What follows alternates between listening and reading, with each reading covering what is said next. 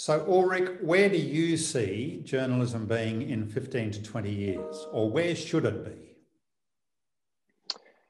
Um, I can say where it shouldn't be. It it shouldn't just uh, go on doing what uh, what we are doing now, uh, because that is uh, that is not leading journalism and society into uh, uh, places where we where we want to be. it has it has led to polarization and mistrust in institutions, and because we we wanted that, it got, but it was a natural consequence of the way we focus journalism.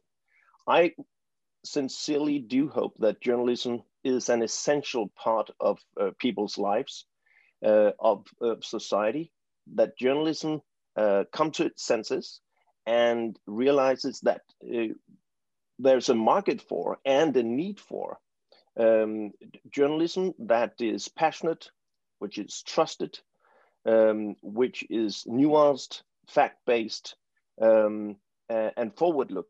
How do we get there? We get there mainly uh, and, and, firstly uh, by uh, being critical, uh, not only to everybody in any other industry, but to ourselves, which is the most difficult thing. But that's what, in, in order to change something, you have to realize that something that something is wrong. We have to realize uh, what the incentive structures in our industry has been and where that has led uh, journalism, where, where that led society and the, the public debate. And, and it, because you can't start losing weight until you dare looking in the mirror without clothes on and, and see that uh, it doesn't really look good. You, you, have, you have to shape up a little bit. And we need to do that we need to shape up a little bit and understand that uh, why, why we're here and uh, how how we need to change to uh, to be a better version of ourselves because society needs journalism. So uh, the difficulty is what do we have to change to in order to have a form of journalism that is viable and trusted in 15 to 20 years? Yeah, can, can I tell you sometimes it's easier uh, talking about other industries. Let's look at the food industry. In the late 70s, early 80s, hippies around the world ran around, looked at the way food was being produced, how animals were being treated in the stables, how we use chemicals uh, producing food. And the incentive structures in the food industry was produce as much as possible, as fast as possible, as cheap as possible. And the product you gave people were not really, really good. So they started and being ridiculed in the process, trying to say, can we produce in a different way? And the organic movement started that. This the idea of sustainable food production started. In my country, and I think it goes in, in your country, it is going through the roof of people buying these products, uh, supported by government stamps saying this is organic, this is not. I think we can learn from that. And I think we need sustainable organic journalism, if you might call it that. You might be ridiculed in the beginning, but you're on the right path. So, where does your constructive news concept fit into that? I think that's the essence uh, of it. You have to understand that the, the, idea of constructive journalism is not it's not a religion. It's not uh, it, it's not it's nothing you can convert to. Um, there's no Bible. I've written a very bad book, but uh, it's not a Bible it's it's a it's a i chose the word constructive because i we have been talking about quality journalism and better journalism for decades. It hasn't really gotten us anywhere. So we need a new vocabulary and constructive means having a beneficial purpose. And you could ask doesn't all journalism have a beneficial purpose? And the, the truth is no it's not. Sometimes we produce it just to get people's eyeballs. We produce it try to produce journalism as any other product, produce as much as possible, as fast as possible, and as cheap as possible. And it is had very bad consequences for polarization. People get a screwed up picture about the world. Um, people distrust politics. They distrust, and, and it leads to uh, a very harsh tone in the public debate. And it's not because we intended that. It's not because somebody planned for that, but that's that's the consequence. And constructive journalism is a way of talking about changing that mindset. The, the difficulty is that the publishers are going to say, but we, we know how to run our business and it's a very tough business we're in. And so we don't want to change too much. It's going to be very hard for, say, the Sydney Morning Herald or the Age or the Australian to change the way they do media and keep their business model I, I, I disagree. If you have a quality uh, news organization, quality newspaper, who by heart think we want to do good for society, we think trust is important, we think uh, decent journalism is important. Um, there are ways of, I mean, it, it is not a, it's not a completely revolution.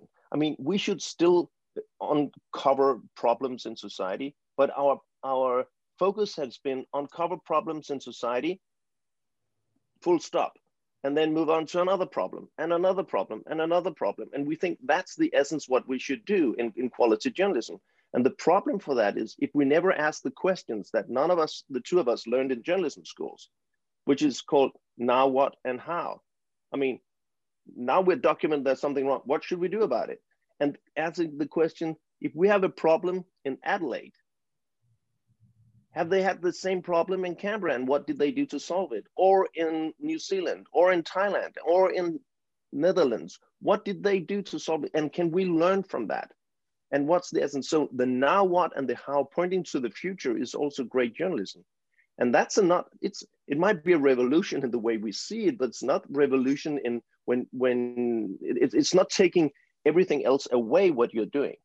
Um, it is adding something. And if and if we should and, and and we could just remove some of the stories that we know we produce just because we do them but it's not really really important take away all the, the little middle stories and then you have plenty of time of doing that the key thing any news organization should do is listen louder listen louder what does that mean normally we just speak louder in order to get people's attention but listen louder would be to go out on the street and ask three simple questions to people. And we know what they will answer, right?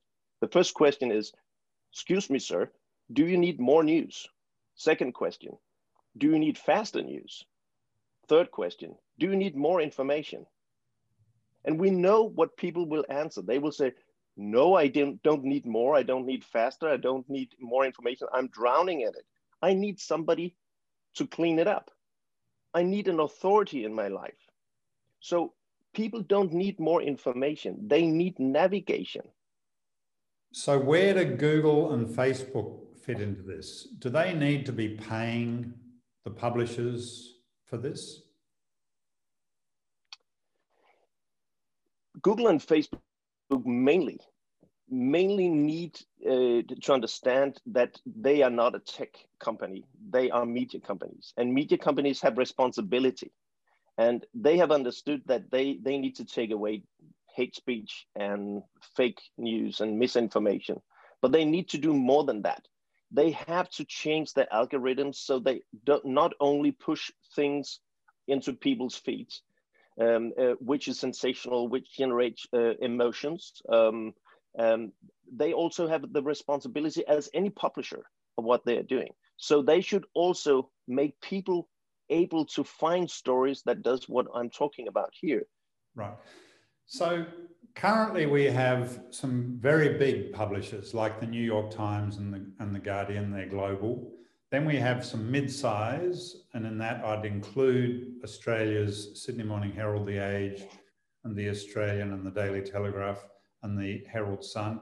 And then we have some smaller niche publications that cater for very specific markets. So there's business newsletters or um, cynical newsletters or comedy newsletters or sporting online newsletter, online publications and, and so on.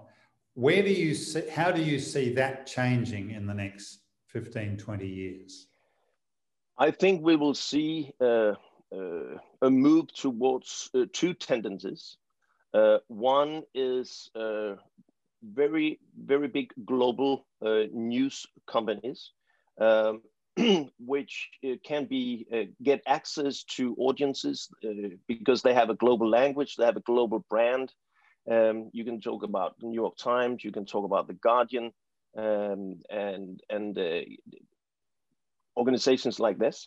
Um, and, and, then you will see another trend where where you these verticals I mean, very niche it can be newsletters it can be uh, news site focusing on a very very specific thing. We deal only with medical uh, stories or we only deal with volvo cars or we we have this surfer uh, site where everything about surfing you can watch that uh, the, the idea of a news organization uh, has been that we sell full packages. You have to read it all, uh, or you have to buy it all, this, despite the fact you're not reading uh, more than one tenth of it.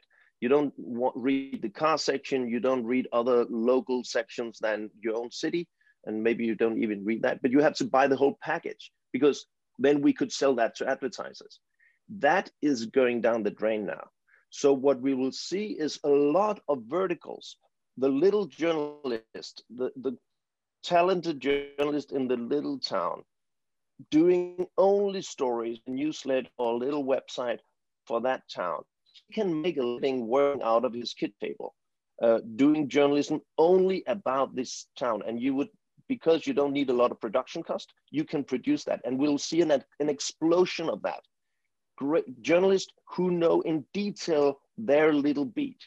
And between them, the very, very niche, very, very small oriented, and the very global big things who have the generic thing, including that, the, pub, the public funded public service companies, because they will be extremely important to glue everything together now.